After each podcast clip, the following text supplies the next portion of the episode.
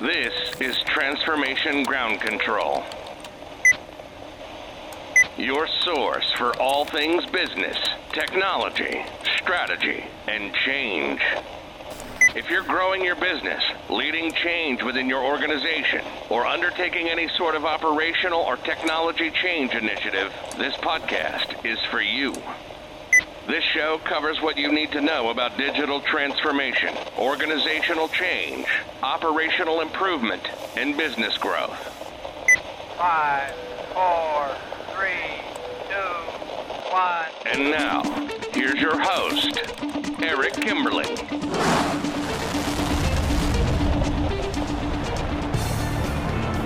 Hello, welcome to Transformation Ground Control, episode number 32. My name is Eric Kimberling. I'm here with Kyler Cheatham. Uh, Kyler, thanks for joining us again today. Yeah, thanks for having me. Exciting show for you today, but before we jump into the the agenda and the, the plan for today, uh, just a real quick reminder that we have new episodes every Wednesday of this podcast, new episodes every Wednesday on YouTube and all the usual podcast platforms like Apple, Amazon, uh, Google, etc.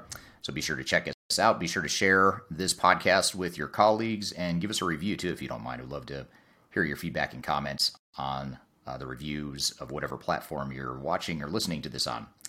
So, uh, exciting show for you today. We're going to start off with some uh, news and headlines in the digital transformation and change world. That'll be where we, we start things off today. And then later in the show, we have an exciting guest. Uh, Chad Baker from a company called LAE Software is going to be on the show. And we're going to take a bit of a different angle in this discussion or in this episode later on. We're going to talk more about certainly digital transformation, but more from the context of uh, Office 365 transformation. So, if you've listened to the show in the past, we talk a lot about general enterprise technologies and the business changes and the organizational changes that go along with that. But we haven't spent a lot of time talking about sort of those those last mile sorts of technologies, those front facing, employee facing technologies that just about every employee in, in a lot of organizations use, at least for those that are using uh, Microsoft Office and the Microsoft suite of products. And actually, a lot of what we'll talk about is relevant even if you're not using uh, Microsoft productivity tools for your uh, email and general productivity. So we'll have Chad on later today, and uh, we'll certainly jump into some a postmortem and a debrief and dive into some of those topics in further detail after the interview with Chad. But before we bring Chad on the show, let's run through some headlines. Uh, Kyler, what do you what do you have for us? Yeah, absolutely. So, as always, we're going to talk about some hot topics in the ERP or digital transformation industry. And we always try and weave in some of the content that we've spoken about on this show or produced in our other avenues of marketing. So, I wanted to start with um, some VC funding, as we do a lot in private equity here at Third Stage, and cybersecurity. So, kind of merging two of the topics that we, we really focus on on the show. So, recently, um, cybersecurity VC funding has has hit a record of 11.5 billion in 2021. Um, and knowing that that's been kind of a hot topic, not only in the tech industry news, but also in just mainstream media as well.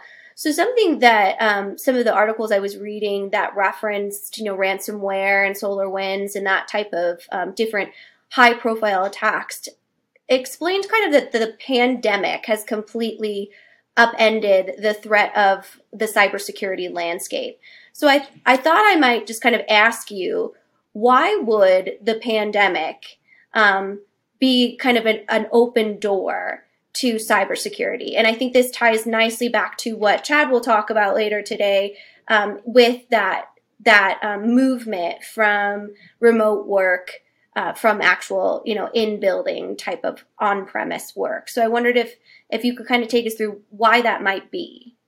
Yeah, so that's a, that's a great, great question, and, and there's a lot of uh, there's a couple different reasons why cybersecurity is such a high risk now, and more so than it was even just a couple years ago. First and foremost, and probably most importantly, is that uh, organizations now have the remote workforce, as you mentioned, where people are now accessing systems and data remotely. So rather than being within their four walls of their corporate IT realm, where corporate IT has all the security protocols and it's sort of locked down from outside uh, interference or outside um, integration in a lot of ways. Now, all of a sudden, you have a dispersed workforce where at least a subset of employees are now working remotely for a lot of organizations, and there's still um, a lot of organizations that have yet to return back to the office, and some may never fully return back to the office. So now you have all these distributed employees that are accessing systems, and it's not just the fact that they're not in physically in the office; it's now that you have them on the outside accessing the systems coming in, but now you're subject to the risks of all each individual person's home IT security. So, you know, for example, if you've got a Wi-Fi hotspot set up that anyone else could easily hack into, suddenly you've opened up the whole corporate environment to potential threat and potential outside, um, you know, nefarious activity from uh, outside hackers. So that's probably the biggest reason is now you've got this distributed workforce, and now you're opening up all these different entry points that could be uh, interfering with with the security uh, of the uh, of the organizations. Right. And so, in knowing that that trend may or may not kind of evolve back into in person work, it seems as though many companies, um, especially bigger tech companies, are moving their workforce into 22 into 2022, excuse me, to come back into the office. So I'm wondering. Um, it says a lot of times in my research that these VC companies are most interested in um, cybersecurity when it comes to cloud systems or multi-cloud systems. And I wondered if, if in your opinion, that might be a way to mitigate risks in keeping a remote workforce. Yeah, it, it could be. I mean, I think overall the net effect is what you say, which is, uh, you know, the cloud. The cloud will enable some of this improved um, security, um, simply because it, you know, partly because it enables. I mean, it's going to enable people to access the systems from wherever they are, and ideally do it in a secure way. You still have the risk, though, of if I'm accessing it from a public Wi-Fi hotspot at the airport or whatever, uh, where there's not very tight security, and other people are on that same uh, network or whatever, that you're sort of exposing. Um, your systems to that risk because I'm accessing it from a from an open public place. But um, having said that, now that you have a sort of a centralized cloud system where you've got a big vendor like a say a Microsoft or an Azure or SAP, Oracle, whoever the vendor is that's hosting and, and providing the cloud solution, um, they specialize in security, cybersecurity protocols. They have a lot more to lose if there's a breach or if there's a problem or if they don't have sort of leading class uh, cybersecurity protocols. So that's the good news. The bad news is now you know when you've got all these different big companies that are hosting their data and their solutions in the cloud now suddenly these big cloud hosting providers have a bigger bullseye on them because if i could hack into that i can i can access a lot of different potentially a lot of different uh, companies data. So i think the the risk is maybe a little higher just in that there might be more attempts or there's more to gain if you're a cybersecurity or, or a cyber hacker. Um, but you have to assume that you know the r&d money being spent or, or the security money being spent on these solutions that's going to dwarf any sort of cybersecurity protocols that a individual IT shop could could provide for for a similar function. Right.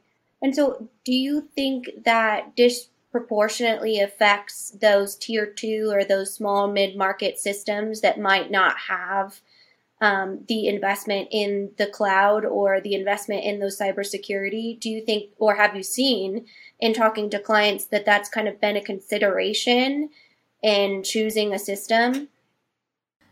Yeah, it, it is, and it could be. I think certainly from a perception perspective, it is. You know, talking to clients, there's a perception or, or less confidence in the ability to provide tight security controls for a tier two or tier three software provider. Um, whether or not that's real, I don't know. I mean, I don't have any data that would suggest one way or the other that you're better off or more secure going with a big provider versus a small one. But again, you, you sort of point to the metrics you do have, which is, and I think we've talked about it on this show before.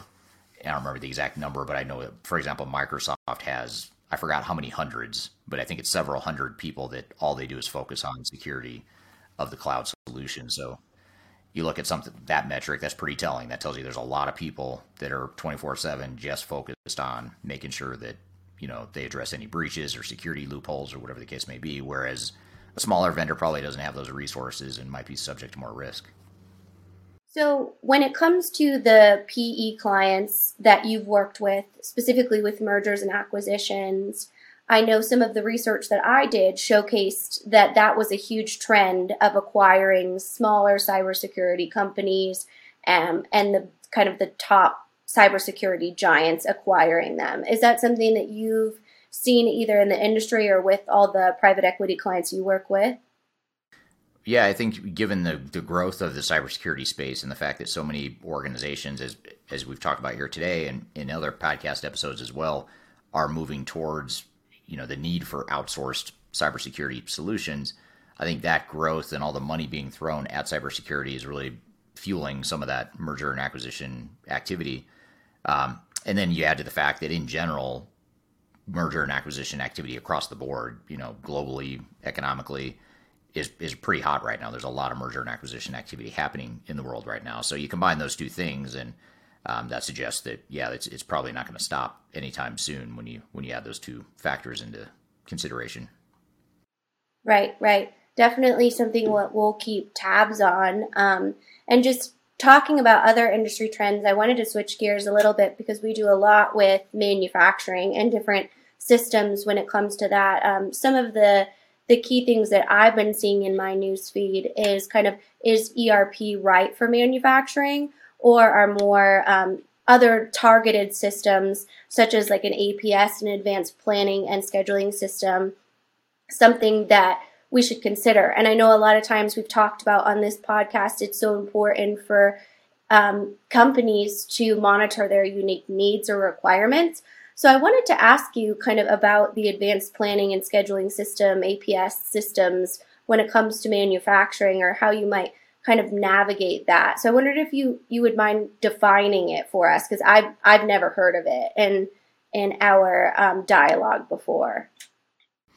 Yeah, so advanced planning uh, is sort of like uh, it's it's a bit like MRP, uh, materials resource planning. Um, it's it's just a more modern version, I would say, of of MRP. And and just to back up and explain what MRP and planning is uh, in general, you know, when it, when a manufacturer manufactures an end product, um, they don't. It's not as simple as let's just go pull together a bunch of parts and make a finished product. They have to plan for when does that finished product need to be done? What's the lead time for when we need to buy either raw materials and or subassemblies? Subassemblies being, you know, semi-finished subparts that then get put together into a, a final product. So depending on the kind of manufacturer you are, you might have raw materials, you might have subassemblies, you might have both, but you definitely have finished product.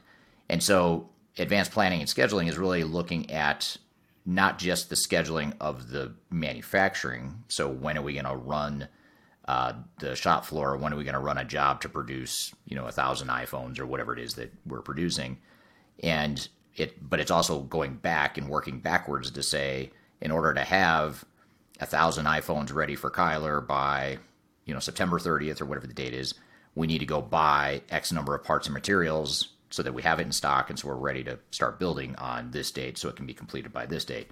So that's sort of the you know simplified definition of what advanced planning is. And, and the other component of that is not just the inward focus manufacturing, the operational side of manufacturing, it's also looking at projected demand.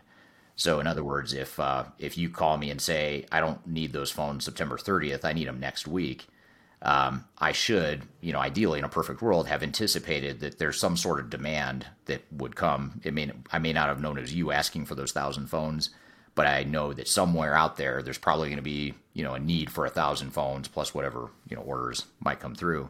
So it's also looking at what anticipated uh, demand is, when that demand we think will happen, and then working backwards from there um, through the whole uh, supply chain to figure out when do we need the raw materials how are we going to get it to where we need it, and then ultimately how are we going to schedule and produce it, and um, even get getting the labor, you know, which is a big problem for a lot of organizations right now, just finding enough labor to to produce products.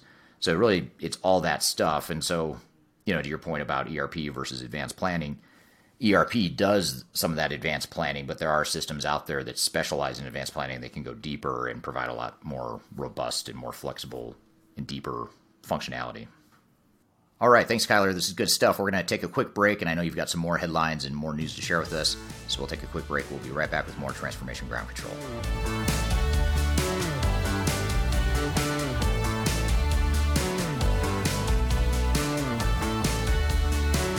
If you are aiming for transformation success, turn to Third Stage Consulting Group. Third Stage's independent and technology agnostic consulting team helps clients define their digital strategies, define their roadmaps, and manage their transformations. With offices in the US, Europe, and Australia, our team helps the world's most forward thinking organizations through their transformation pitfalls and risks. If you are embarking on a digital transformation or business change initiative, contact Third Stage Consulting to see how we can help you reach the third stage of transformation success. Learn more about us and download independent reports, videos, and other best practices at thirdstageconsulting.com.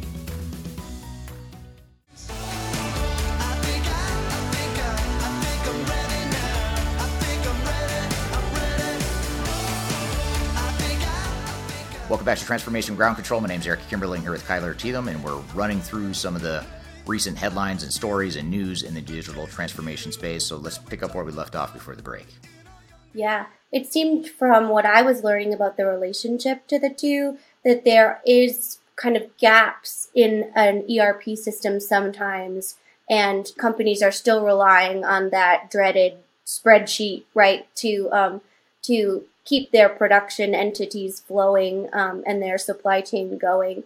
Is that something you've seen? I'm curious with manufacturing clients specifically that they kind of need an additional module or system or support system when they have an ERP suite.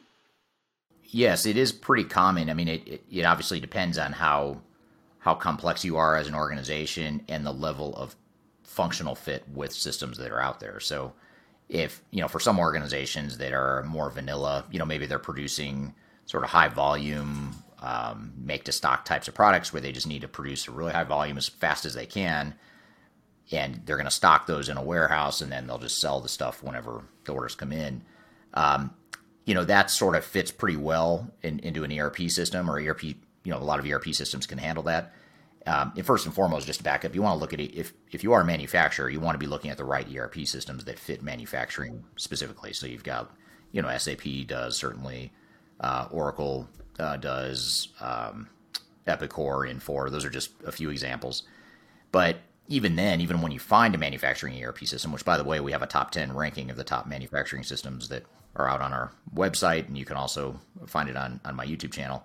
Um, but even if you find the right ERP system, manufacturing ERP system for your organization, it may be that there's still deficiencies that you need to shore up. And if you're a complex manufacturer and you make uh, a lot of engineer to order products, you've got CAD drawings, um, you need a, a, price and a product configurator for your salespeople, so they're so they're out in the field selling products that can actually be produced that you know technically and functionally can be produced the way they're selling them.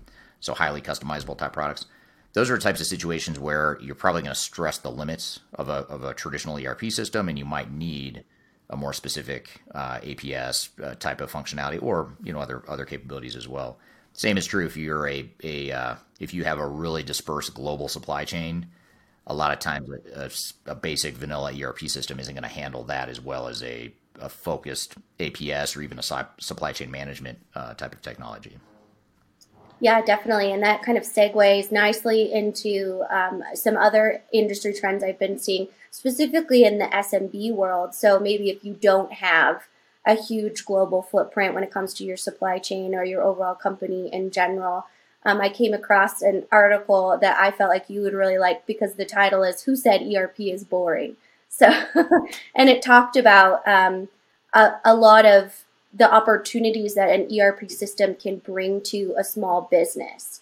So I know for our SMBs, we have a specific team here at Third Stage that really manages that because it really is a whole different avenue to integrating an ERP. Uh, there's more budget constraints. There's you know a huge change management aspect. So I wondered if you could give us kind of just an overview for our small business clients that might have a warehouse management system or something that uh, deals with manufacturing that are considering going to an ERP ses- um, system. What what can you tell us kind of about those considerations for a small to medium sized business? Yeah, so I mean, there's a few, and it's it. And first of all, I'd say that uh, I don't think I've ever said that ERP is boring. I don't see how it could be, but um, I can see how it's overwhelming or stressful, but not not boring for sure. Yeah, right. Um, but you know, when you're a small business though, and you're looking at ERP systems and the considerations that go along with that, to your to your point, uh, there's a few things. One is the fact that you're presumably growing. I mean, most of the time when organizations say we've got you know warehouse management system or an accounting system or whatever, we've got these technologies in place.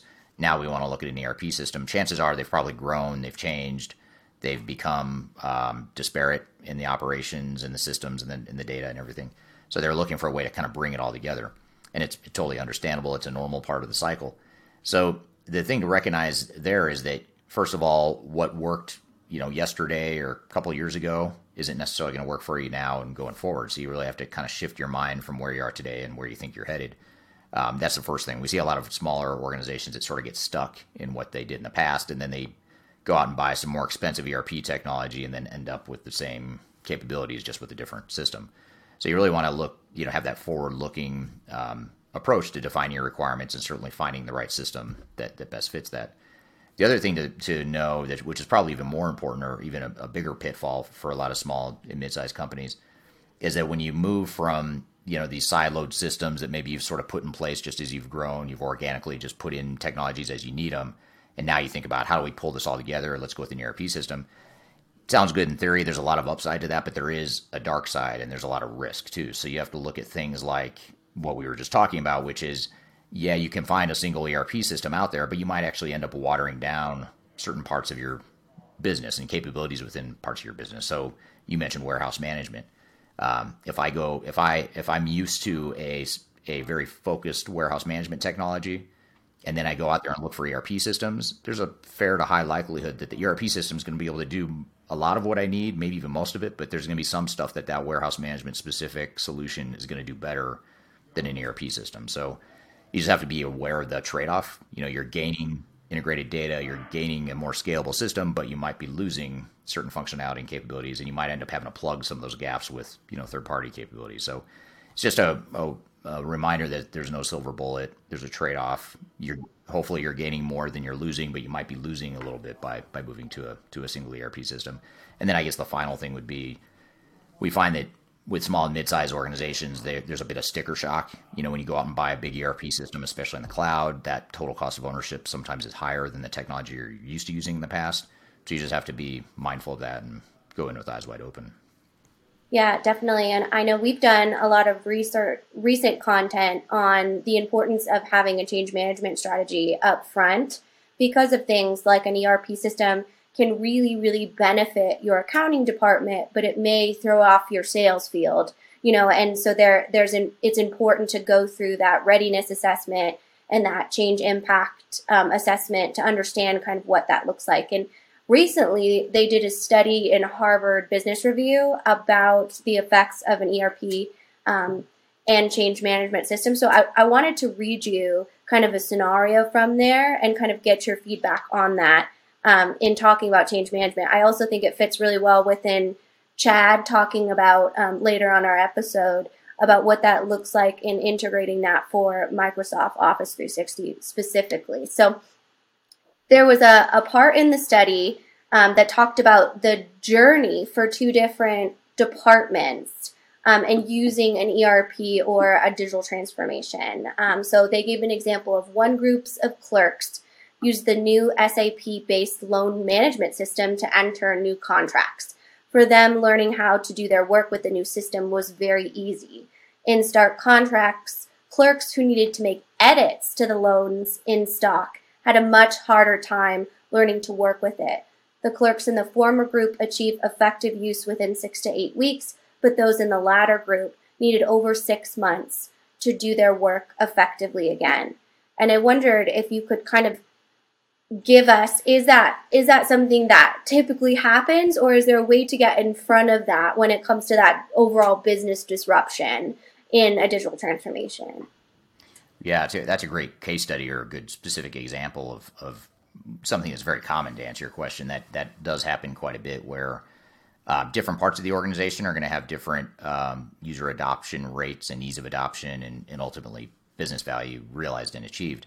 I think the big thing though is as you were reading that um, about the the people that are making edits and struggling to make the edits when when compared to the people that are creating the the loans, um, is that if you had done an org if you do an organizational assessment and you understand clearly how people's jobs are going to be impacted by the new business processes, that should be a good indicator of there should have been an indicator early on that there's going to be a problem there and, and really getting ahead of that. So in other words, and I don't know this for a fact, but maybe it just wasn't that big of an adjustment for the people processing the loans, maybe or creating the loans. Maybe the those people on the front side, maybe the interface looked similar, maybe the processes really didn't change as much. But when it went when it came time to edit and maintain that data, that might have been just more of a massive shift for those people for whatever reason. Could have been the user interface, could have been the functionality, it could have been weaknesses in the technology. Who knows? Could have been the skill set of the people doing the work. But whatever the case may be, a good organizational assessment up front should have identified that. And then what you would do is you would do that organizational assessment before you ever start the implementation, or certainly in the very early stages of an implementation, so that you have time to get ahead of that. And you start to, you know that you're going to need to work with those people that are maintaining the data. It's going to be a harder change for them. So we're going to start with them sooner and, and really work them through the process. So, um, easier said than done. Obviously, not you're not going to catch it every time, but but for a major one like that, which it sounds like that was, that's something you should be able to catch early early on in an organizational assessment. Yeah, that that study, um, which is is titled "How to Speed Up Your Digital Transformation" from the Harvard Business Review, and I I know you you had recently filmed a similar video, um, talked about the importance of heat maps in understanding kind of the in use complexities that that change will cause. Um, is that a tool that you you at Third Stage and team have kind of utilized? Yeah. um, to to know where that disruption might take place. Yeah, it, it, those heat maps are super useful to look at, um, especially for, for larger and more global, complex companies. If you look at the um, like different locations, different departments within the locations, and even different individuals or work groups within the departments within the different locations, you you break it all the way down, and you start to see you know where those red areas are. You know, there's going to be a lot of red there where it's just a lot of impact. Uh, maybe the the maturity or sophistication of the group isn't very high, so you know it's going to be a major change, or maybe the process changes are just going to be more extreme for certain areas. And you're probably not going to have a ton of green unless you know there's parts of the organization that are already using that technology, or for whatever reason it just isn't as big of a jump. You'll probably have a ton of yellow too. So that that sort of heat map is a good way to really prioritize and go after the the red areas in particular, ideally yellow areas too because if you think about it, it's the red and the yellow areas on that heat map that you can start to visualize and see that if we don't address that stuff, that's going to slow down our project and it's going to force us to cause or force us to spend more time and money on the implementation. And to your point about speeding up the project, it's it's going to make it slow down actually if we don't if we don't address those. So that's sort of a prerequisite to speeding it up is really understanding the landscape, not just technologically but also operationally and even more importantly uh, organizationally too. Yeah, definitely. Um, you know, it's I think that kind of brings it all together and, and understanding what that that looks like. So our our tools like the heat maps are those part of the readiness assessment and part of the change management team, kind of what they manage on that side. Yeah. So during for our team, at least in most cases, not always, but in most cases, we'll during the software evaluation phase when we're helping define you know what technology or technologies are going to be deployed and what is the overall digital strategy and roadmap we'll typically do um, maybe a, a, bit of a higher level organizational assessment because we don't quite yet know all the details necessarily of what you know uh, of how the software is going to be designed or configured. But then when you get into implementation then you you, you have to go a, a layer deeper early in the implementation or as, as, quickly as possible once you know what all the technologies are going to be um, to start to assess um, the maturity the the capabilities and maturity of the organization as well as what the impact is going to be. So to answer your question, yes, that's something we typically do early in the implementation, and we actually start it during the digital strategy and roadmap and selection phase as well.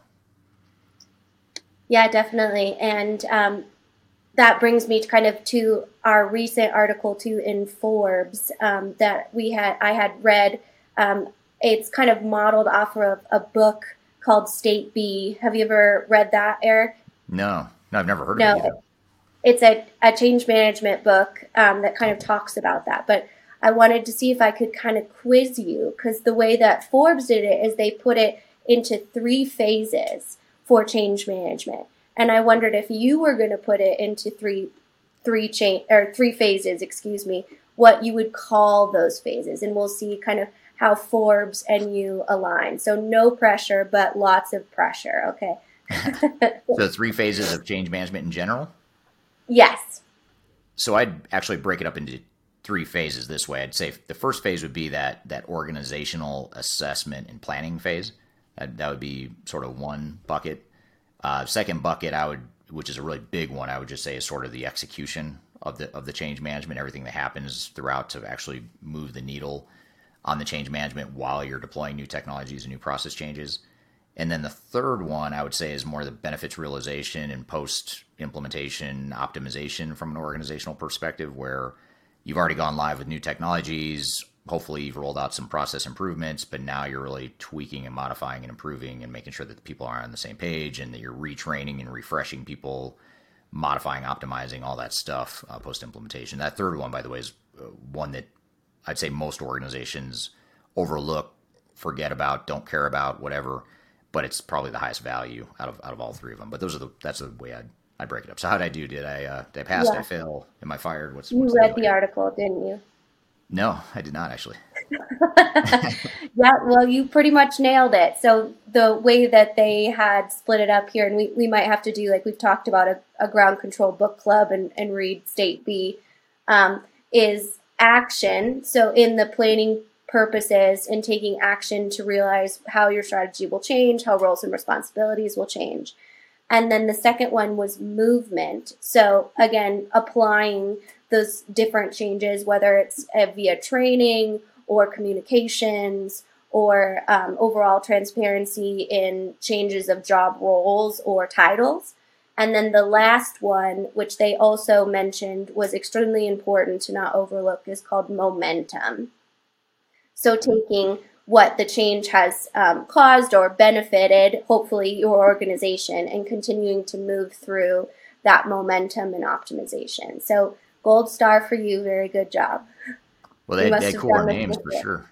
They, yeah. they, had better buzzwords and cool names for them. right, right. I'll have to work. Excellent. I'll have to work on that part of it.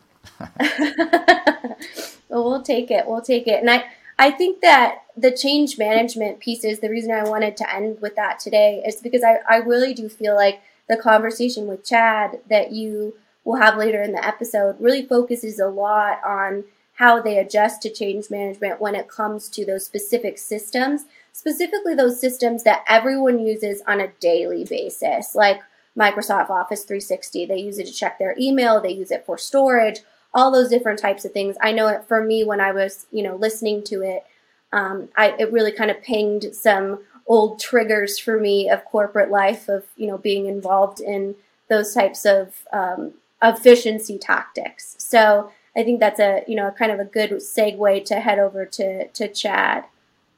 Yeah, yeah, agreed. And and especially, you know, change management becomes that much more important when you're dealing with a technology like Office 365, which is such a such a fundamental part of how a lot of organizations work when you deal with productivity tools and basically what people are using on their laptops or their terminals uh, on the on the shop floor or whatever the case may be. Um, so that sort of uh, employee facing um, side of things. I know a lot of our topics in the past have focused on you know back end, back office, uh, ERP and CRM stuff like that. So really going to kind of uh, get to get to the fundamentals here. But you're right, change management becomes important even there because you're affecting so many people in such a basic fundamental part of their jobs day to day. So uh, thanks for that uh, update. As, as always, I, I, enjoy these. Uh, you just keeping up to date on where, where the trends are headed and what you're seeing in the news. Um, that's always interesting stuff. And uh, we're excited to have our next guest, which we'll bring on after a break. We're going to uh, talk about Office 365 migrations, um, change in general with with productivity tools and whatnot. So we'll be right back. We're going to take a quick break. We'll be back with more transformation ground control.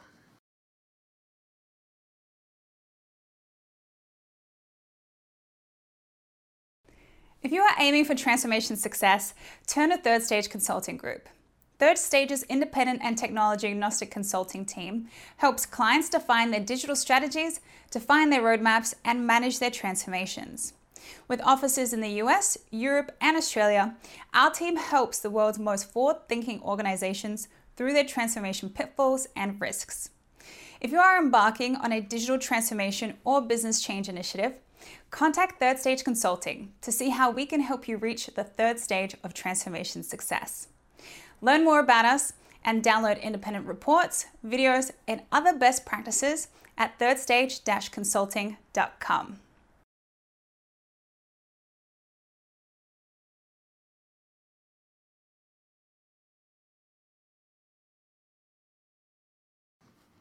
Welcome back to Transformation Ground Control. My name is Eric Kimberling. I'm here with Kyler Cheatham, and you can find us every Wednesday, new episodes on YouTube and all the typical audio podcast platforms. Uh, be sure to also check us out on social media. Uh, if you're on LinkedIn, YouTube, Twitter, TikTok, Instagram, any of those, be sure to follow Third Stage and follow me as well. Uh, we put out daily updates and tons of content, so be sure to follow us, subscribe to us there. So I'm excited for our next guest. We're going to shift gears. We we talked here right before the break, Kyler, about uh, some of the news and trends and things that we're seeing in the in the industry in general. But today we're going to shift gears and talk a, a, about a different topic. We've talked a lot, as I mentioned before, about back office technologies and enterprise-wide technologies like ERP and HR technologies and CRM, supply chain, all that kind of stuff. We've even gotten to machine learning and AI and stuff like that. But today we're going to go with something that, that on the surface sounds really basic, but it's really important, and that is Office 365. And uh, a lot of organizations use Office 365 as sort of the de facto um, email and office productivity uh, tool set that can do a lot more than just email. Obviously, there's SharePoint and uh, all the Microsoft Office type stuff as well. Uh, Microsoft has recently moved all of this to the cloud, and they've really pushed out the Office 365 cloud um, version, which we've talked about in previous episodes as well. And so, what I wanted to do here is is have uh, uh, Chad Baker on the show, and Chad is the CEO and founder of a company called LAE Software that specializes in these sorts of Office uh, 365 upgrades, uh, more from the technical side of things. So we'll get into some technicalities or some technical aspects uh, there's a fair to high likelihood I'll get it over my head uh, with some of the technical discussion. But as always, I'll try to bring it back to change management, process improvement, project management, and some of the stuff that, that I know well. So uh, definitely uh, like to stay inside my comfort zone in that way, but but at the same time push it and uh, excited to have Chad on the show. So uh, Chad, thanks for being here today. Thank you. Happy to be here. Absolutely. So I guess to start, maybe just tell us a little bit about yourself and maybe uh, how you grew up in in this space, and then if if you could shift gears and tell us a little bit about LAE software. Yeah, sure. So uh, a little bit about my background. I worked about 20 years in uh, corporate IT. Uh, see the gray hair kind of tells how long I've been, been working. Um, I worked for mainly two companies that went through a lot of mergers, but it's mainly healthcare and financial. Had multiple roles. Uh, I was a intern. I was a desktop support technician. I was a server admin. I was an engineer, an architect, a manager, and uh, also a director. And then I switched to uh, doing some consulting. So I spent about three years working for as a sales engineer for a consulting company. And then uh, in 2008, I founded LAE Software, which the LAE stands for Least Administrative Effort, which comes from the old Microsoft MCSE exams haven't taken one in a while, so it might still be there.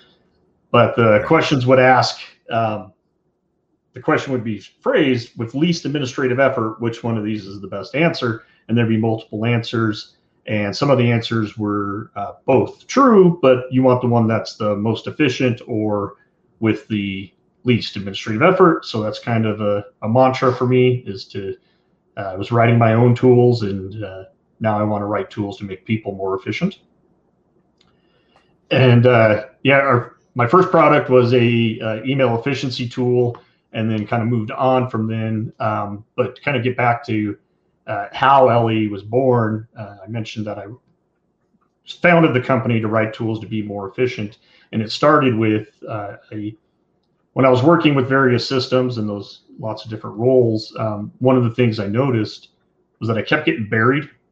So there would be I had so many things to do and um, I didn't have enough time to do them or wouldn't get the, the funds we need to take care of them.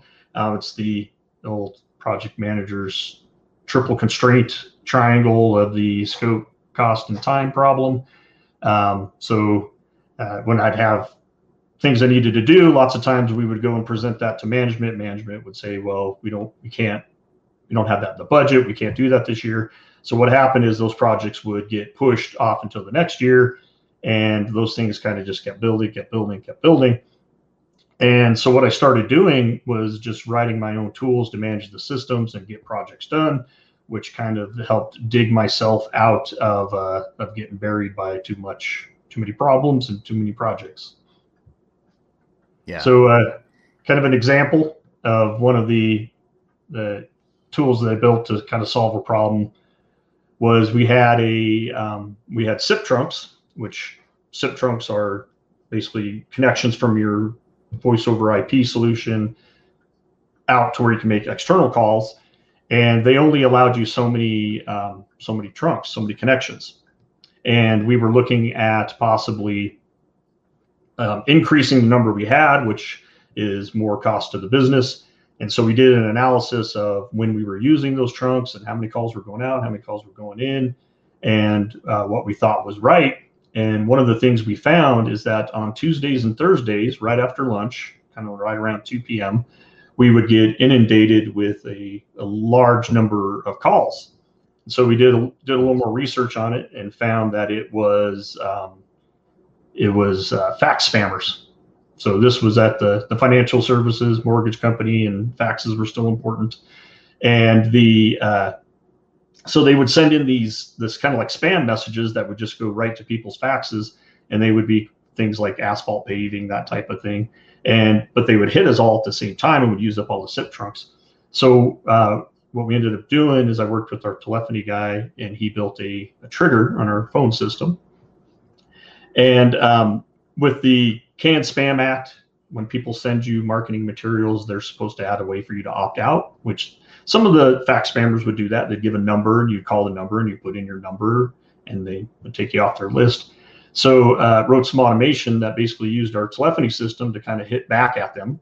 So when they would hit us with a bunch of fax spam, I would hit them back with all the removals for all of our numbers and actually had the, the guy who managed one of these systems call us up and asked us to stop because it was costing him money because they were 800 numbers for the removals. And so he said, well, we'll stop. You stop spamming us. So he took all of our numbers, added it to his list of uh, do not, basically the do not calls. Interesting. That's one. way. That's fighting fire with fire. Yeah. yeah. Uh, well, that's great so that so you've got a, a, a couple of different uh, tools that you've developed over over time.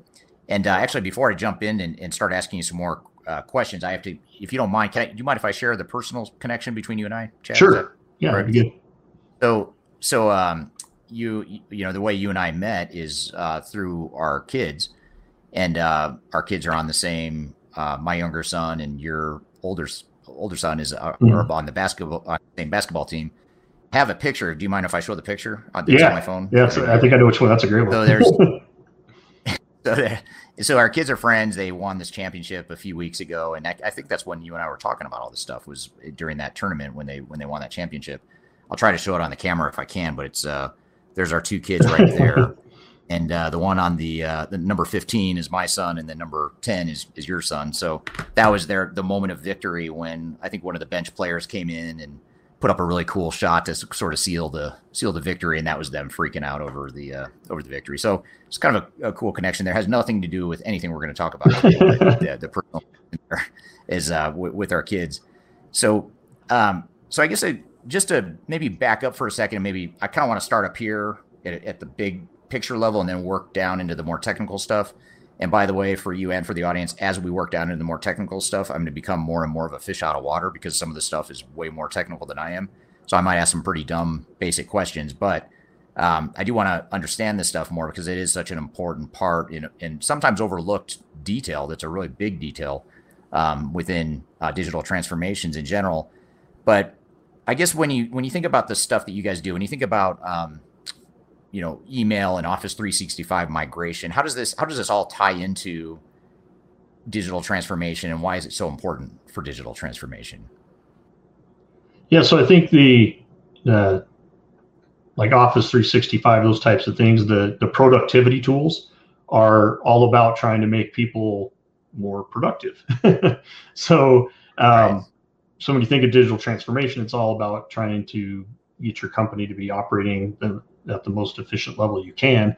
So, um, implementing newer technologies that help people uh, be more efficient, um, have the data available to them wherever they are and at what time they need it are kind of the, the key things for um, the productivity tools. Uh, one of the ones specifically to Office 365 is uh, the one of the things that gives you is the Exchange Online is the extremely large mailboxes. So hmm. Kind of takes the load off of people to deal with email because you have a lot more space to um, actually store and then use that information if you need it so you're able to keep it longer. And then also the accessibility side of it uh, being on a cloud platform it's accessible for more for more things like a, a mobile app on your phone your desktop a, a website. Um, and then also the being on a platform like office 365 they also roll out more uh, features functionality faster which makes people more productive or more secure. All right, great conversation so far. I'm here with Chad Baker from LAE Software. We're going to take a quick break, and I've got more questions for Chad when we come back. We'll be right back with more Transformation Ground Control.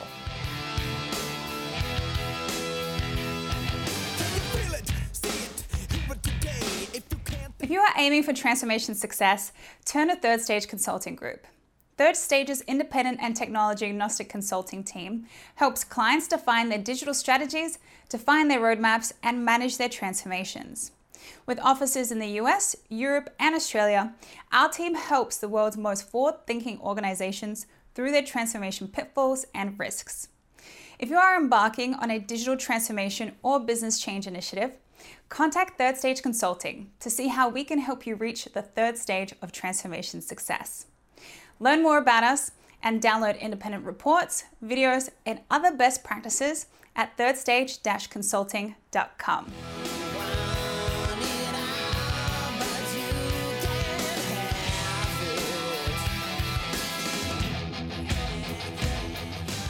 Welcome back to Transformation Ground Control. We're here with Chad Baker from LAE Software talking about Office 365 migrations and a bunch of other stuff. So let's just jump right back into the conversation is this part of a broader trend? I mean, is everything we're going to talk about here today, and, and, particularly what you do with this whole Office 365 migration, is it safe to say that this is part of that broader trend towards moving to the cloud and trying to get as much data, you know, out of your four walls and out of your, you know, off your servers into the cloud? Is that is that essentially what what you're trying to accomplish here, or is it something different? Yeah, it's it's mostly about uh, the cloud migration side of it, and the also the um, one of the products we have that uh, mostly related to Office 365 migrations is um, more about getting kind of one of the big roadblocks out of the way of migrations. So um, at, whether that be like a Exchange Online migration, or you're also seeing people as they're kind of going through digital transformation projects, they're also updating their their computers to newer versions of Windows, and they're implementing um, new computers along with that, and also uh, like Microsoft's OneDrive. That makes it easier for them to access their files on multiple locations as well. Right. Yeah, and in uh, I think sometimes organizations, it seems like they, and I don't know if you agree with this or if you see this or if it's just our bias sample from our client base, which typically our clients come to us asking for um, a digital transformation that's centered on, you know, a big capital spend like on an ERP system or a CRM or human capital or whatever. Um, and I think a lot of times they, they miss some of this lower hanging fruit and some of this other aspects of a transformation related to O365. Are you seeing that at all? Or, or, are you seeing clients that are coming to you saying, hey, we want to lead with that? And that's sort of the core of our transformation. How does that all fit together, would you say? Yeah, I would say it's um, a lot of the people see like the uh, Office 365 Exchange Online migrations as kind of one of the building blocks to get to what they to their their final destination. Um, some of them are doing it as a um, a way to get there, so they need to get on that platform so they can take advantage of the the tools available to them. Um, others are doing it simply for the the cost. They're looking at it from it's it's just cheaper to be able to manage it there. Right. Right. And are there still a lot of companies out there that have not yet made the shift from their on-premise Office and email to to Office 365 in the cloud? So um, I had actually read an article a while back that talked about how many people they thought have actually migrated to Office 365 and how many people they thought were on-prem. And it, it I think at the time it said it was somewhere around they thought like half the companies had done it. Um, hmm. we actually wrote some some uh, software that actually goes out and does some analysis of DNS records to help kind of figure out who's on Office 365. And what we found is it's that's about that's pretty close. Um, we analyzed um, can't remember the count of different. I think it was like five thousand companies.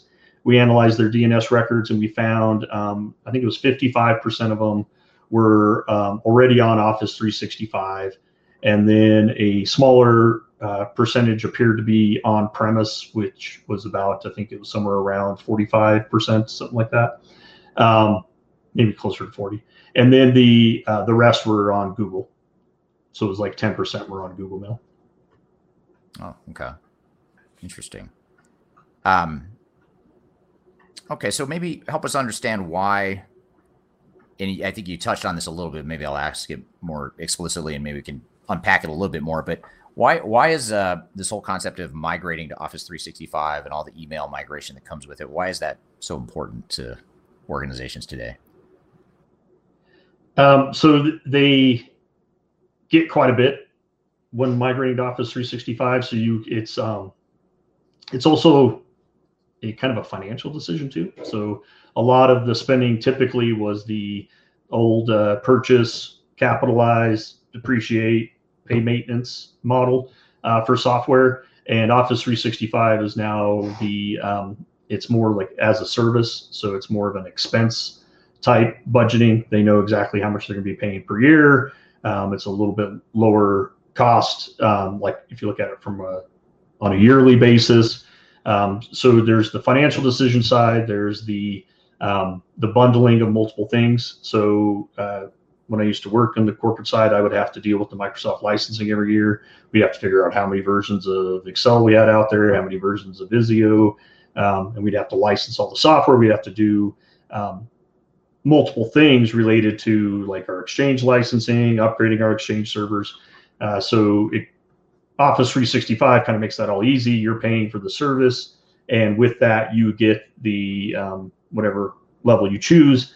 You're getting all the Office applications. You're getting a uh, Exchange mailbox with the very large size. So some of them are 50 gigabytes or 100 gigabytes. Um, with the also having the um, archive, which is unlimited depending on the plan they choose. But it's much simpler because then you're I have this many people that are using it. I have this many licenses, and um, their software automatically gets updated from uh, Microsoft as well. Gotcha. Okay. Yeah, and that I could see how that would be a pretty complex and cumbersome undertaking. You know, as far as moving all that data and all those email files to to the cloud. I mean, if you think about a, a company with a thousand employees or whatever it is, times however many emails they've accumulated and hoarded over time, you know, there's a there's a whole it's a pretty big migration. Is there is there a lot of like data like in an, in a systems transition or a, a, systems deployment, you worry about the data like transactional data within an ERP system or a financial system or whatever. It, and you end up cleaning up data, you map the data and all that stuff just to get get it all into the new system how is that different for like with what you're doing with emails? How is that call it data migration process different from you know what you might see in a traditional application that you're you know migrating the data over? Is there a difference or? Yeah, the uh, I guess the difference is more it's less the data is less mapped, so it's kind of more unstructured data and it's more personal. It's not usually shared data; it's more tied just to the person. Um, so from what we've seen when migrating, it uh, it there's things in there that people need. Like a, a good example is um, when I worked for a mortgage company and uh, the 2008 kind of fallout in the mortgage industry. Um, mm-hmm. one of the things that they had to do was go back and defend how they they uh, wrote the loans, and um, because people had a lot of that email data from that time, they were able to go back and defend um, how they wrote the loans and basically showed that it was a good loan to write and basically push back on people who want the company to buy back those loans. So having that data in email actually saved the company quite a bit of money. So in that case, like, you know, can you give us a sense of order of magnitude of you know a, com- a company with a hundred or thousand employees or, or pick a number? You know what what's the volume of emails and data that you're typically transitioning in, in those cases? Do you have any metrics or, or averages or ranges that would give us an order of magnitude of how how big of an undertaking this is? Yeah it's it's it's a wide range. Um, the uh, some companies started out with pretty small mailboxes so they have um, so for instance, when I first started, I think our mailbox sizes were like around five megabytes. a lot of uh, yeah. individual emails are five megabytes now. Um, right. So the people that were um, been in, been around for a long time is usually an indicator where you're going to have a lot of email data. If the people have been working in the company for a long time, say 20 years, or um, around the time when mailbox limits were smaller, a lot of those people, what they would do is they would take um, and this is related to one of our products, is they would take the email that was in their mailbox and they would move it out to an Outlook uh, PST file and then keep that data in the PST file and kind of just keep adding new PST files. So from a, a size perspective, um, people that are newer to a company usually have small mailboxes, usually under like five gigabytes. Um, but we've seen people who um, push the limits of the Microsoft E5 license, which is a 100 gigabyte mailbox um, because they have so much data either stored in their mailbox or within the uh, the Outlook PST data. Got it. Interesting. Yeah, I could only imagine. I mean, I think about just my own email and how much stuff. I, I would consider myself, first of all, an email hoarder. I hoard emails. I don't delete anything unless I know I know for certain I'm never going to need that email again. I, I save it all and I file it all, and it's probably it's probably unhealthy to some degree. But I imagine there's other people out there like that they, they want to migrate all the stuff over to to O365.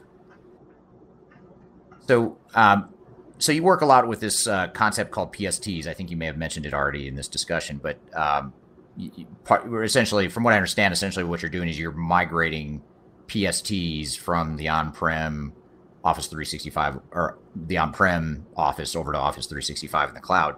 Well, what is what exactly is a PST? Maybe help us understand just sort of the fundamental data structure, whatever you want to call it. Yeah, so they're called PSTs because they're um, the extension on the file is dot PST. So like words dot doc, PST is dot PST. Yeah. So most people call them PSTs. That's how they know them. But in Outlook, they're called Outlook data files or personal stores. And what they are is it's a it's a data file that you're able to connect to Outlook, and it looks kind of just like a mailbox within Outlook. And you can drag and drop data out of your mailbox into the PST and it's actually just stored in that file. Um, so you can imagine those files kind of just keep keep growing and growing to a to a large size. Um, trying to think the it, the um, one other thing kind of related to PSTs is you can drag and drop the data over to them, or like uh, certain Outlook versions had it kind of default turned on, where it would actually auto archive some of your email data to a PST to kind of move it out mm-hmm. to hmm. get you under those mailbox limits. Gotcha. Okay. And then, uh, and so your tool, then your company and the solution you provide is a way to automate that migration of these PST files on prem into the cloud. Is that correct? Or, or maybe help help me if I'm oversimplifying, maybe help explain what exactly the tool. Yeah. So the the way the software works is it is a um, software package that people push out with um, whatever desktop management software they have. So if they have uh, Microsoft's group policy objects, so GPOs, or Microsoft System Center, uh, they just push out software.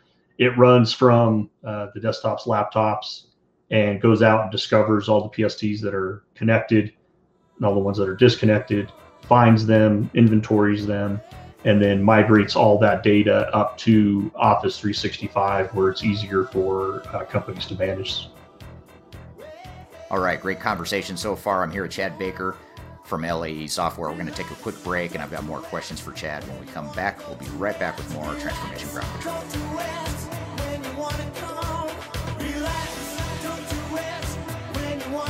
you if you are involved in any sort of digital transformation or business change initiative, you will want to download the 2021 Digital Transformation Report.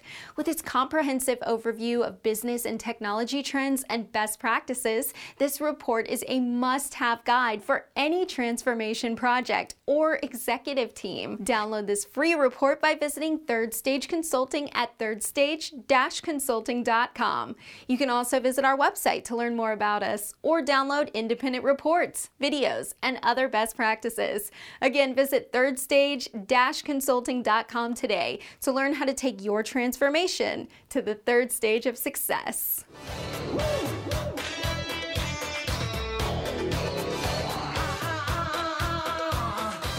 Welcome back to Transformation Ground Control. We're here with Chad Baker from LAE Software talking about Office 365 migrations and a bunch of other stuff. So let's just jump right back into the conversation. Are there certain signs or red flags that you look for with potential customers of yours that it's time for them to move uh, to the cloud? I mean, I know everyone's sort of going that direction, but from what you're saying, only about half actually have. So for those other half of organizations that have not yet moved to cloud version of Office 365, are there certain uh, red flags or symptoms that you see that say, hey, it's, it's really time for you to do this, or have they already made up their minds and they're doing it, and that's why they're reaching out to you? I guess how would you how would you assess that? Yeah, most of the um, the things that we run into are more related specifically to the PST migrations. Um, but for the the Office 365, um, I, I, majority of people we talk to, if they haven't migrated, they have plans to migrate. I think Microsoft makes it pretty hmm. attractive for them to um, actually migrate to Office 365, but there's other things that they um, they want to be able to take advantage of there um, that might be forcing them to migrate. So that could be like uh, regulations similar to like GDPR, um, or in, in the states we have quite a few. Um, I think California has some regulations that are very similar to GDPR, where um, in that basically they say you have to know where all of your data is, and you have to be able to search it, and you have to be able to apply policy to it. So if that data is, you know, speaking specifically PSTs, if that data is out in the PST, you can't do those things. So that's why you need to migrate it up to Office 365. Um, some of the other things that um, we see uh, people kind of the red flags it's kind of time to migrate the PSTs also is like if people have a large number of support tickets, um, they're spending money on like hard drive recoveries um, or if they're if they find if they do an analysis a lot of people don't really realize how much data it's space it's taking up. So if they do an analysis of their enterprise storage or backup systems and find that uh, they're taking up a lot of space. Hmm. interesting. And I, I, imagine there's a big uh, cost savings or business benefit business value that comes out of that right? Yeah the the the one of the biggest things is once you have migrated to Office 365, the um, if you still have PSTs, you're managing data in PSTs, and you also have them up in Office 365. You're essentially paying double to manage that data because you're paying for the space. You know, it's not free space, but it's paid for space. Um, you have that space you're already paying for in Office 365, but you're still buying enterprise storage. You're still paying for the backup space, the backup processing, um, so the um, I kind of forgot where I was going there with that. yeah, the, the cost savings or the, yeah, the, the cost, business value that. Yeah, you're paying double, so um, you you immediately start. Um, one of the hard things that uh, um, when somebody would come to me with uh, an idea or a sales pitch, and they would talk about the cost savings, lots of times they um, they would say, "Oh, well, you're going to save this much this much man hours and that's going to save you this much money. And it's like, well, it's hard to realize that, right? It's like, well, where do I realize that money? I understand that you're saving time and stuff like that, but how do you realize that? And when it comes to um, removing that off of your enterprise storage, your backup systems, what it does is it um, it delays future purchases. So, um, like one of the things I found by um, watching storage, at least at, at the companies I worked at, is that storage grows about 20 to 25% per year. So when we would plan out storage purchases, we'd have to plan out for that growth. So if you're able to take that data, get it onto Office 365 where you're already paying to manage it, then you realize the cost savings in not having to um, buy new storage or more space for backups. Right, right. Well, that kind of uh, it, it kind of leads to a, a comment that uh, we have here from the audience. Our uh, one of the first comments or questions we, have gotten. And by the way, um, just to take a quick uh, moment to uh, call out some of the places that people are joining us from today. Uh, we have people from all over the world. We've got people. There's someone in Houston, um, Sarajevo. I don't know if that's a country, Sarajevo, with the J E V E O. I'm not familiar with that city or country, if if it is, but someone is here from there, someone from Albania, someone from Spain.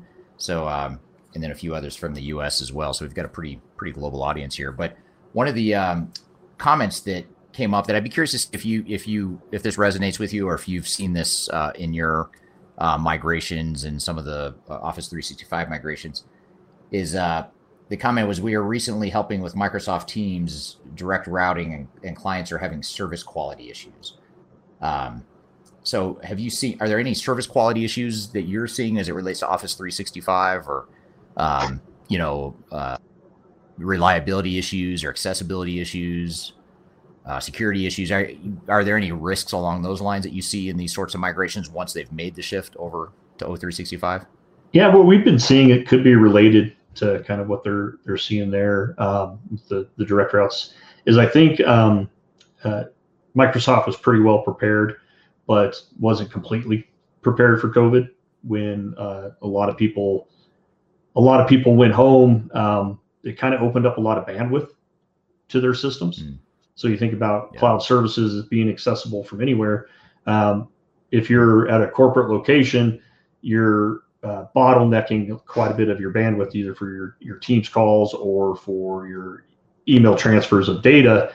You're bottlenecking that on your corporate infrastructure, which usually has QoS policies, which help protect the the bandwidth so that each person is able to access it, but it might slow down somebody's connection. So you're almost kind of creating speed limits for everybody.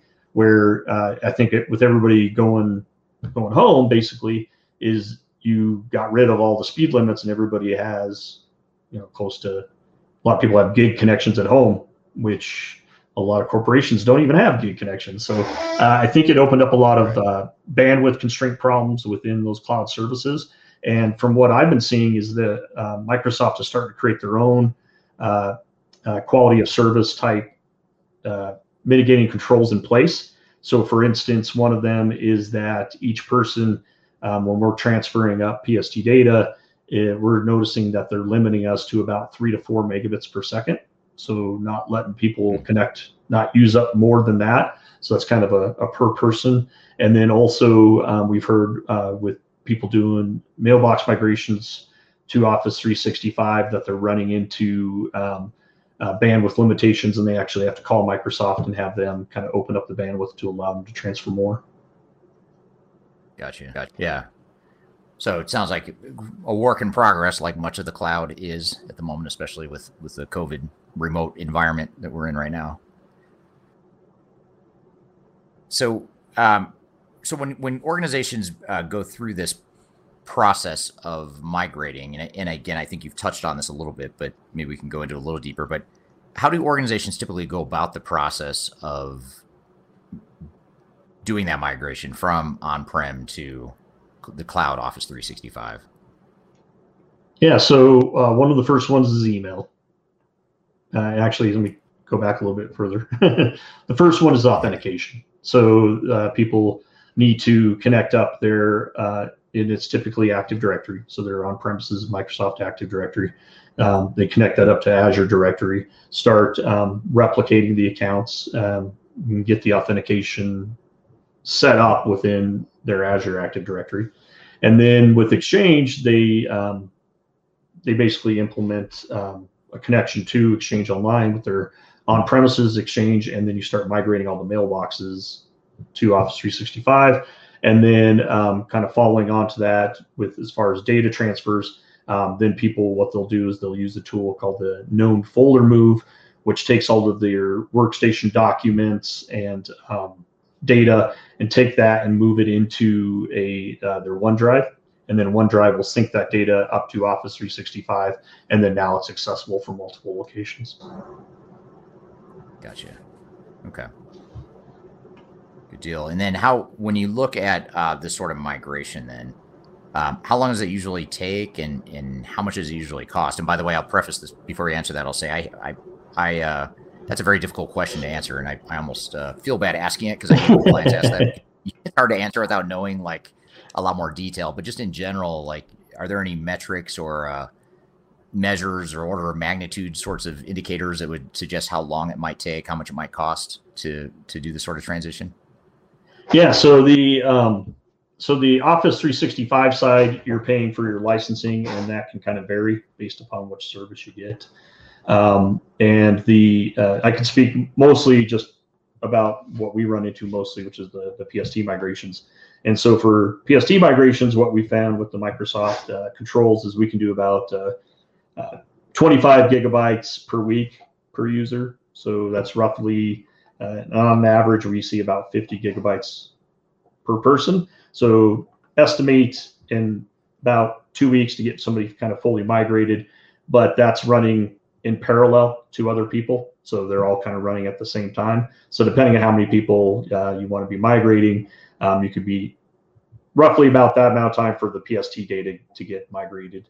Um, and then for uh, PST migrations, the cost is uh, usually under uh, $10 per user. Like for what we do is we do volume discounting. So licensing is, is starts at 10, it comes down with volume discounting. And then um, if you want to add on services, you can, but typically uh, we have a lot of people who implement our, our, software themselves. So it's just the internal cost of uh, managing the software. Yeah. And now on your uh, on the LAE the LAE website, you have a uh, cost calculator, right? That that sort of estimates how how much this would cost based on some different criteria. Um, yeah, is that a good tool? People kind of get get a ballpark estimate of what it would cost. It is. So the the cost calculator is um, it's kind of designed for two things to give people an idea of what the the cost would be to migrate their data based on how many users they have or if they know how many users have PSTs um, so they can get kind of an accurate uh, a cost there. But um, also, it also it kind of helps put a number next to kind of all the problems with uh, managing PSTs locally. So we throw in some assumptions about what percentage of PSTs are on your enterprise storage. We put in the cost of a hard drive recovery if somebody were to lose a hard drive. Um, so we have all those things in there, and people can change the values as well and it helps you estimate, you know, like what is my cost of doing nothing? What is my cost to migrate and kind of help you make a little better decision there. Right. Right. Now, what is uh, what is your website, by the way, just so if someone wants to check that out or check out the calculator? Yeah, it's laesoftware.com.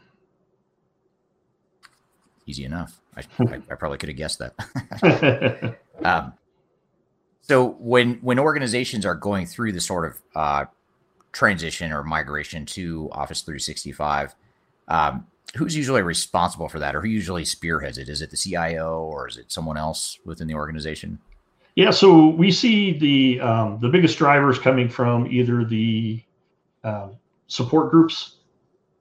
So we see support groups that are um, are driving projects for migration, and that one's a little more specific to PSTs. But um, from the uh, to migrate to Office 365, that usually comes from the team that manages the on-premise exchange. They're usually the the teams that are planning that out and doing the migration. Um, I think the business driver comes from uh, more the financial side at the when they're looking at the cost savings. Uh, so they'll say we should do this to save money, kind of, and then they hand that to the exchange team to plan out the project and do the migration. And we've also seen a little bit of the uh, security compliance groups their uh, their requirements um, around um, being able to manage that data once they have it in Office 365 and being able to apply the policies that they've come up with and got approval from the executive board, like about data retention and uh, also being able to search the data. All right, great conversation so far. I'm here with Chad Baker from LAE Software. We're going to take a quick break, and I've got more questions for Chad when we come back. We'll be right back with more Transformation Ground Control.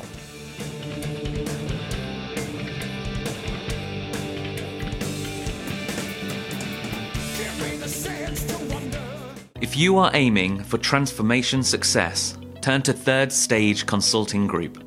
Third Stage's independent and technology agnostic consulting team helps clients define their digital strategies, define their roadmaps, and manage their transformations. With offices in the US, Europe, and Australia, our team helps the world's most forward thinking organizations through their transformation pitfalls and risks. If you are embarking on a digital transformation or business change initiative, contact Third Stage Consulting to see how we can help you reach the third stage of transformation success. Learn more about us and download independent reports, videos, and other best practices at thirdstageconsulting.com.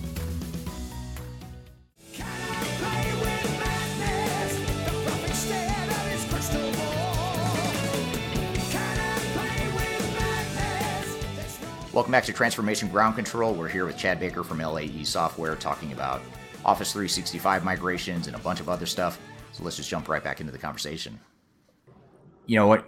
One of the uh, I know you've listened to a few episodes of this this show uh, in the past, and I'm not sure which ones you listened to or if if, if this was a, a topic, but a lot of times, if not most of the time, uh, uh, somehow comes back to change management and the people side of the equation. I t- I can't help but go there, uh, especially when we're talking about something super technical. Partly because it's my comfort zone, but partly because it's I know it's important too.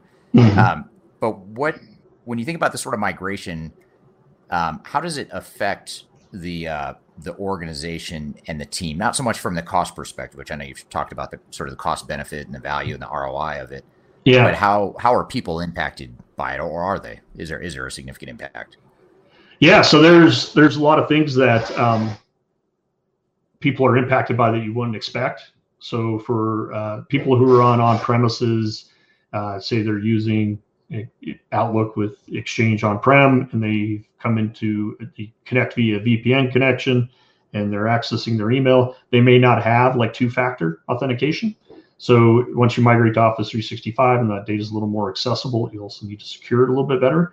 So um, mm-hmm. at that same time, people will take advantage of the features they have available, and um, those might be new to some people. And it, it, most people are a little more um, used to two-factor authentication, like when you log into your bank account, you get the text message, that type of thing. Um, but people who who aren't used to it probably takes a little bit of communication and training to let them know that hey when you go in to set up your connection it's going to ask you uh, for kind of a second factor for authentication. Um, some of the other things are the they might be used to kind of like an application update schedule like their their uh, corporate team might update their systems once a month every sunday that type of thing. With uh, office 365 lots of times the updates are um, a little more rolled out and more specific to the users. So you might get a, a, notice from Office saying you need to update Office, and then you click yes, and then it closes down all your apps and updates Office. So just knowing that hey, that's going to close down all your apps when you do that. Um, some of the other things are the like moving to to any new version of uh, software. If you have any integrations, like the, you might break some of the application integrations that you have currently. So if you have some software that say talks to Microsoft Access or talks to Excel, um, knowing that you need to fix that for for new versions. Um, one of the other big things with um, Office 365 Exchange Online that a lot of people miss is that um, so Exchange Online is protected for disaster recovery, meaning that they they do replicate the data. So there's a email server that has my data on it and that's replicated to another location. Um, but that is not backed up. So uh, Microsoft inherently doesn't back up. So you still need um, backup of your email data. And there's a there's a few services out there that will do that, connect directly to Exchange Online and do it. But a lot of people miss that. That the uh, they, mm. they kind of think Microsoft handles it all for you, but they, they don't do the backups. They'll do disaster recovery, but not backups. Um, and then the um, I, I, mentioned PSTs. That's lots of times a kind of an afterthought for people, and then also uh, some of the legacy archives. So we, because we deal with some the legacy technical debt type things, we run into people that are also have like an email archiving solution that they may um, want to get that data out of and put up to Office 365. So like uh, EMC SourceOne is kind of an example of one we're we're kind of helping out with now. Um, and then also the um, one of the big advantages that I think people should take take advantage of uh, once they move up to Office 365 and Exchange Online is that now that people are at home, um, you no longer have to uh, use VPN tunnels for that traffic. So you can do, uh, depending on your security controls, um, but you can um, you can set it up to where uh, that traffic is actually sent directly to Office 365. So you take all that traffic off of your VPN connections, and your VPN connections are can now just be used for more of the internal corporate data. Hmm.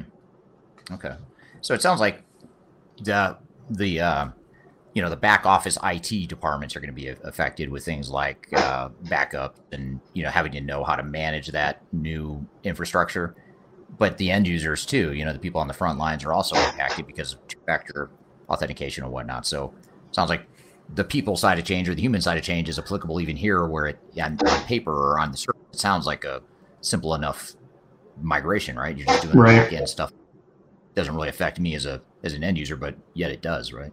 It does, and if you're combining that with a uh, new operating system, there's always all the the changes and uh, things people are used to related to that um, and also the uh, like OneDrive. So like you know, I always always went here to find my files. Well, now they're all in OneDrive, and that's synced up. And um, if you go to a new computer, it doesn't automatically download. So you have to know that once you open it, you have to wait for it to download. Then it's local. So yeah, there's there is some uh, big changes there.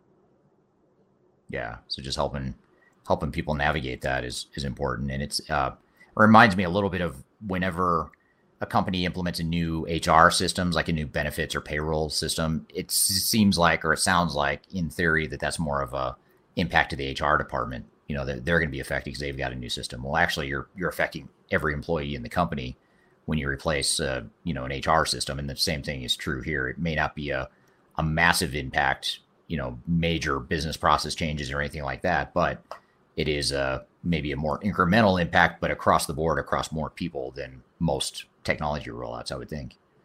And, and we've seen kind of the a mix of, um, I think one of the biggest things to think about in that change management is the communication side of it.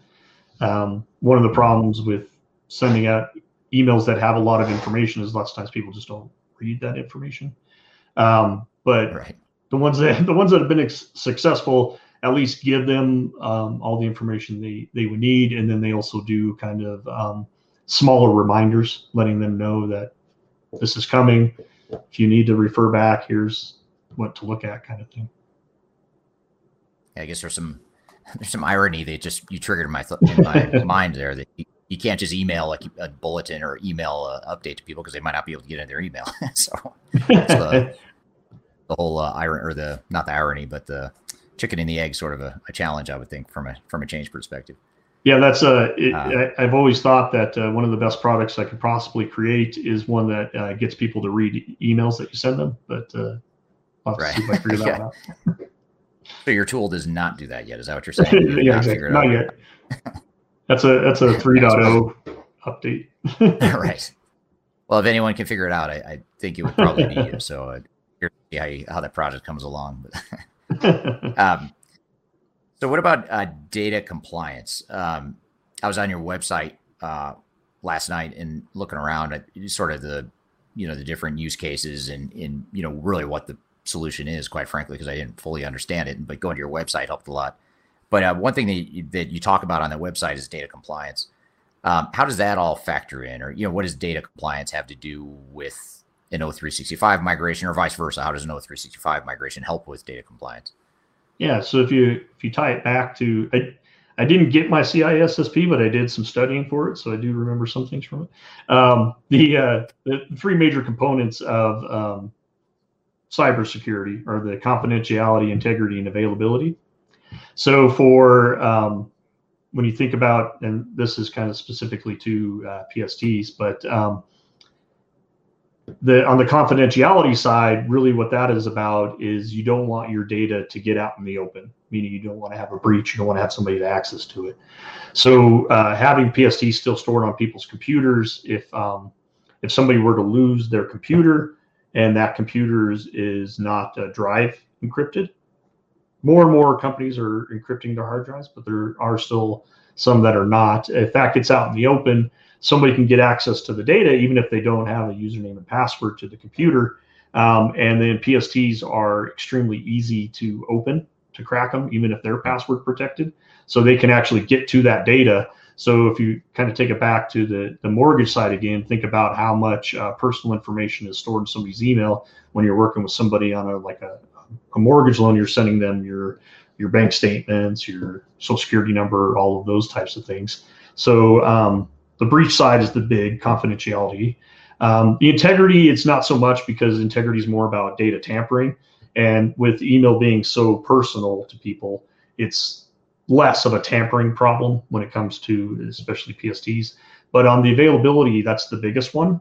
So um, if you were to lose your laptop or if your uh, hard drive crashes, then uh, or gets hit by ransomware and gets encrypted that way, um, the the data is gone. And typically, people don't back up desktop computers because they just it's too costly. So that data is gone. Or um, in the case of like a hard drive crash or something like that, you can take it to a data recovery uh, company, and then they're going to charge you. I think it's a little over three thousand dollars, sometimes upwards of four thousand dollars, to try to recover the data off of that uh, that hard drive. So that's the other big cybersecurity component is the uh, availability side.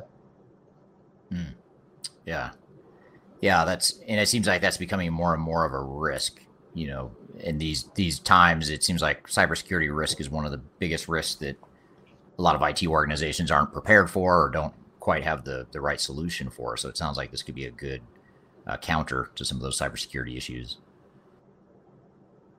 Yeah, the um, we're we're seeing more and more um, or hearing of companies that are getting hit by ransomware attacks. Um, so having that data in a place where you can't uh, have software that encrypts the data, so like in Office 365 as opposed to only stored on your computer, kind of helps uh, protect you in that it, if it, you were to get hit, you can just download it the data to another computer. Right. Right.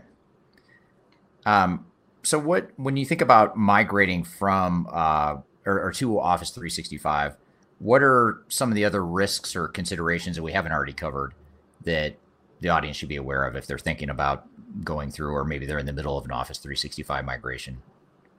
Yeah. So um, some of the things that uh, some of the risks of going to that service um, are that like it's under Microsoft's control now. so you're paying for the service, but um, there are some risks. So they they'll make some changes to you. So I, I use Office 365 myself, and I get notices of hey, this change is coming. You don't really have a choice. Um, but some of the things that um, I think people aren't ready for are like uh, they um, one of the ones I saw is they started limiting, and this could be part of the the bandwidth problem that I think they're having. But the um, uh, number of messages that are allowed to come in per mailbox. So if you had a like especially IT support people who have a mailbox that all the emails from their uh, monitoring systems email them that can be pretty high volume. Um, so you take that mailbox, put it on Office 365, you get that high volume. It's not going to accept them because it's it's uh, too high. So um, policies that are enacted by the service provider I think is one of the things to mm. kind of keep in mind as some, one of the big risks. Um, the uh, I think I already covered like the application updates, um, and then one of the other things is uh, latency. So depending on mm. your your applications is uh, so when most people think about network connections, they think about uh, bandwidth being the big one. Do I have enough bandwidth available to be able to um, run video and also um, download my email, all those types of things. But when you're moving uh, your data to a location that may be further away, you have the network distance, which is latency, and some applications that are not designed to work well with that.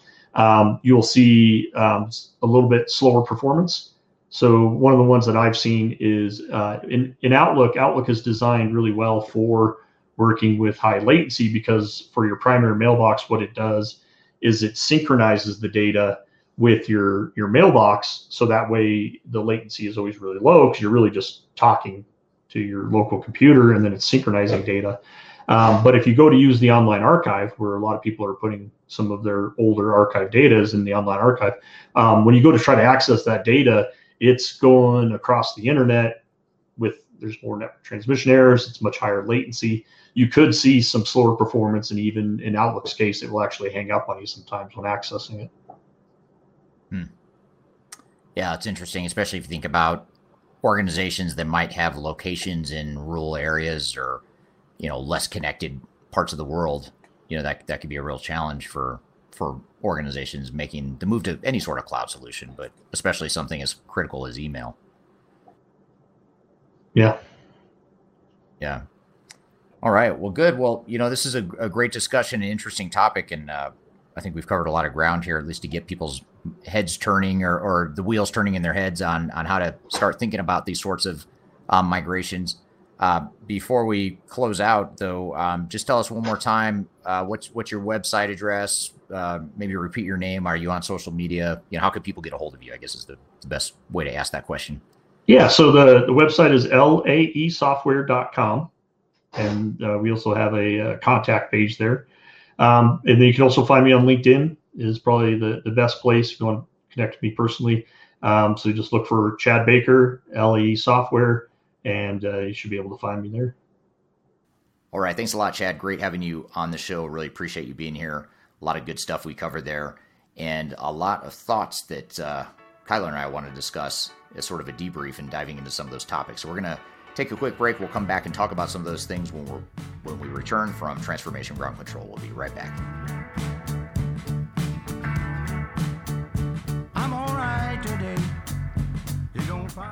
If you are involved in any sort of digital transformation or business change initiative, you will want to download the 2021 Digital Transformation Report.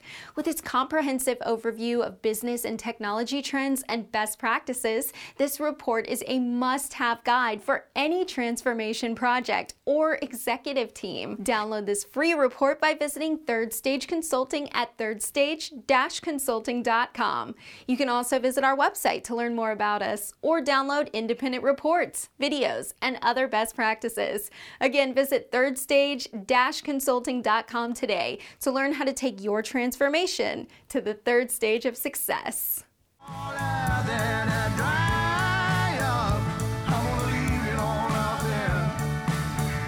All right, welcome back to Transformation Ground Control. I'm here with Kyler Cheatham. Uh, new episodes every Wednesday on YouTube, all the podcast platforms. So if you, you listen to Apple Podcasts, Google, Spotify, Pandora, iHeartRadio, wherever you listen to podcasts. Be sure to subscribe to us. Check us out every Wednesday. You can also watch us on YouTube. Be sure to subscribe to uh, both the Third Stage and the Eric Kimberling uh, YouTube channels there. So we just had Chad Baker on the show talking about Office 365 migrations and a bunch of other stuff. What were some of your observations or questions coming out of that discussion, Kyler? Yeah, well, first of all, congratulations on the big basketball win. That picture was epic. Yeah, yeah, it was really funny. I had it on my phone for some. I've had it on my phone for some time now. So uh, yeah. Good, good. That's so cool. Um, but I really liked this conversation. I think it's really applicable to a lot of people that might not even be kind of on the digital transformation core team, or I think everyone can relate to going through some sort of, even if it's an upgrade with Microsoft um, 365 and the Office suite and those types of things. So I wanted to kind of start with the storage piece of it because I know he talked a lot about kind of advising on that and it hit home for me because I remember at a, a, corporate job I used to have, if you got on legal hold, you could have unlimited email storage. And that was like amazing. If you were on legal hold, it was like a, a big celebration. You didn't even know is a Fortune 200 company, so you had no idea why you were on legal hold, but at the same time, like you got got bigger storage, so you never had to worry about coming in or traveling when your your mailbox is like 100% full and trying to you know delete stuff on your phone. So I wondered, from a digital transformation standpoint with your clients, do you have to take these kind of office products and day to day um, overall functions into consideration when looking at, say, a, a new ERP option or a different CRM system, or how important is that consideration? Yeah, it's, it's pretty important. Um, and first of all, I think it's funny in some ways that you guys were able to find that silver lining of being on a, on a legal hold. Oh, which, yeah, uh, we were so excited. it was a big deal. So you're either suing someone or being sued, which is bad news. But the good news is we get unlimited space now because we can't exactly. it was well well worth it. exactly. Every IT person's nightmare is that I know everyone gets to save everything and hoard even more information than they already were. Right. Um, Absolutely. But uh, yeah, that that um, it's actually a really interesting point that you bring up, and we didn't talk about it with Chad. Although in hindsight, it'd be a good a good question for for him and others we have on the show. But that is, you know, as as Microsoft moves Office 365 to the cloud, and even as other ERP vendors move their products to the cloud, any enterprise technology that's moving to the cloud, um, you have to watch out for those those cost accelerators that can kick in and oftentimes it's storage based. So you're using up X amount of storage, you, you kick into the next uh, pricing tier, which is going to be higher. So um, yeah, it's one of the real risks and dangers, I think, and the real high costs of, of cloud solutions. I know everyone loves cloud. It's a, it's it's almost to me personally, it's a little nauseating how pro cloud the industry is because yeah, it's cool. It's a cool idea, but man, there's some there's some hidden costs there that really can gouge you long term. And I think there's a day of reckoning, honestly, in the not too distant future. You know, in a few years out, I think you're going to see a lot of companies that say, you know what, we've had enough of these the, these escalating costs, and now it's getting out of control, and we're we're spending way too much. I may have mentioned on the show before. We have we have one client we're working with now that just uh, migrated to SAP S4 HANA, and with all the cost and all the subscriptions and the add-ons and all the stuff that they're getting dinged for, their it's over half of their IT budget, half of their annual IT budget is going just to SAP. And to me, that's ridiculous. I mean, that's just ridiculous that you would spend all this time and money moving to the cloud under the guise of potentially saving money and all this, you know, upside that they're selling you. And now you're just you're getting gouged. So it, it is a real thing. And so you know, you, back to this good news, bad news uh, theme that I that I was mentioning a minute ago. The good news is now you've got everything in the cloud. You don't have to worry about your infrastructure and all the servers and all the updates and all that stuff that you know can bog down an IT department. That's the good news. You don't have to worry about that now. But the bad news is someone's doing that and you're still paying for it. So rather than paying for it internally now, there's a fair to high likelihood you're paying a vendor even more money to do what you were doing before. So there's obviously other intangible benefits, you know, beyond that. But just if you look at the dollars and cents, that that um, escalating and long term costs can be very, very real and significant. And typically, after, you know, we find with a lot of enterprise technologies, the break even point is about five years or so, five or six years, is where, yeah, cheaper for a few years because you've gotten rid of a lot of servers, you're paying a lower, um, you don't have as big of an upfront license acquisition. Now you're just paying a lower uh, annual subscription, but that annual subscription never goes away. So at some point, it's like leasing a car. At some point, leasing a car or having that ongoing subscription becomes more expensive because you're constantly paying it and it's never going away. In fact, it's it's getting more expensive. So, yeah, very good point that it's important to realize whether you're migrating from Office 365 or any other sort of enterprise uh, cloud technology. Yeah, definitely. And when it comes to that, I know Chad had mentioned just the overall transition, specifically in the last year with um, the COVID 19 pandemic and moving um, their workforce, many companies' workforce, to home or offsite, and the cybersecurity um, risks that come with that. Um, and we, we talked kind of about that at the beginning, but just as a change management or a process expert, how big of a of a migration is that in moving all of your information to be accessed at home, whether it's, you know, ShareFile or, or a lot of companies just weren't set up that way, right? They had kind of their security within their building or on premise, and they had to kind of move it out um, so that uh, employees could work from home. How how big of a transition was that? It was I mean, it was pretty big and it was also very compressed. I mean, it was very abrupt and very sudden. So, you know, organizations didn't have time to plan for it like they probably would have liked to. Um, but it is big in that, you know, you think back to, you know, 10, 15, 20 years ago when companies would have, you know, the occasional remote worker that's, um, you know, working from home a day every so often, or you have sales team members that are traveling and they would have like VPN or they'd have to dial in and like it was a big deal to get into the systems. Um, and now all of a sudden, it, you know, you're kind of accessing this stuff over Wi-Fi, and and to the to the uh, to the end user, it's probably not as big of a um, an impact or a change, you know, as far as working remotely and all the stuff behind the scenes that needs to happen.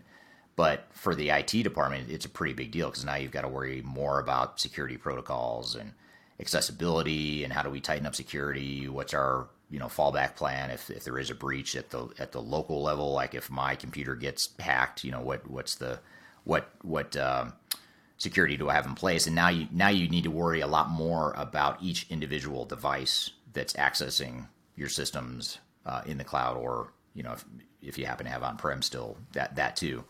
Um, so it's it's just it's sort of magnified, you know, and created a multitude of touch points and entry points that now you've got to tighten up. And uh, again, not as big of a deal for end users as it is for your IT department or whoever's handling your cybersecurity and accessibility from a technical perspective. Yeah, um, you know that I think that makes a, a lot of sense. So, so just so I understand, would someone like Chad come in and teach organizations how to do something like that um, logistically, and then maybe someone like Third Stage would come in as a change management option? Is that kind of how that would would work? Yeah, so his his company, from what I understand, will will handle the uh, the technical aspects of the migration. So uh, moving all those email files and all the data, you know, from the on premise Microsoft Office over to the cloud. Um, but as far as you know how that's going to be maintained longer term, um, what the impact to your IT organization is, what the impact is to your end users, all the change management stuff. That's typically something that, that we would help with since we specialize in that. And then certainly, you know, there's the project management piece too. If that if that Office 365 migration is part of a broader digital transformation, typically that's you know that project management or program management is a role that we, we play as well, just to make sure that all the moving parts of your transformation are are tying together the way they, they should. Yeah. It's so interesting. There's so many different kind of little silos of partners you can work with to optimize. You know, it's it's a great um, kind of example of how to do your research when it comes to the different partners that you can utilize in your digital transformation, not just maybe the big system integrators that say, you know, oh, we can do all of that. Well, there are people that actually, you know, specialize in it. Um, so I think that that was neat to learn. When it comes to the change management piece, I wondered if you could, because as I'm thinking through this conversation, it's again triggering a lot of past you know trauma for me in working with with upgrades when it comes to office 365 like they move a button you know in the overall look and feel and then i can't find it you know for the next couple years or the search function changes. And i i would say from my own experience productivity really goes down. So how how do you kind of um, get in front of that when it comes to upgrading things that really are a day-to-day function of all of your employees when it comes to things like like Microsoft Office. Yeah, I mean it's it's uh, because that impact is so broad and it affects so many people. Uh, it's really important, and, and you know you're dealing with different types of people throughout an organization, different education levels, different competencies and skills, and comfort with technology in general. So you really have to even more than other types of migrations, you have to focus on keeping things not keeping things simple, but making the change very digestible. I mean, you really have to spoon feed it. You have to make it easy for employees, and you know, it's not like you know if you go if you roll out a financial system or a warehouse management system or whatever technology.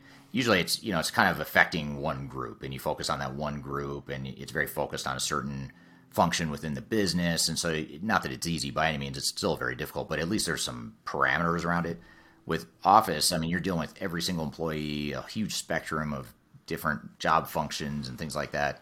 Um, you know, you think about, for example, you think about, you know, a um, you know an IT admin person who uses Office 365 is very technically sophisticated and you know can figure stuff out easier on their own and then you've got you know a, a, a manufacturing shop floor operator or a you know warehouse clerk that their main job is more manual and physical and you know the technology is just sort of there they have these touch points of technology but they're not necessarily as comfortable with it. It's not necessarily a part of their job that they enjoy as much as say an IT person. So you've got this huge spectrum you've got to deal with and you've got to figure out how do I manage the change for all these different people um, in a product that like I said before is such a fundamental oftentimes overlooked core part of how how people do their jobs every day. Yeah, definitely, and the and the different access points. Um, it kind of reminds me, or parallels in my mind, um, integrating um, an ERP system as opposed to a more kind of vertical type of system that's just in one department, um, like a, a financial system or CRM or something like that. Yeah, yeah, absolutely. It's very, very true. Yeah. So when um, going through these different types of changes for that really, you know, that front end user type of thing, who who or how would you go about planning for that change? Would it be like the same readiness assessment um, and understanding what that looks like, or say you're changing email systems? Um, would you would you go through kind of the same sort of change management plan that uh, you would do in a digital transformation?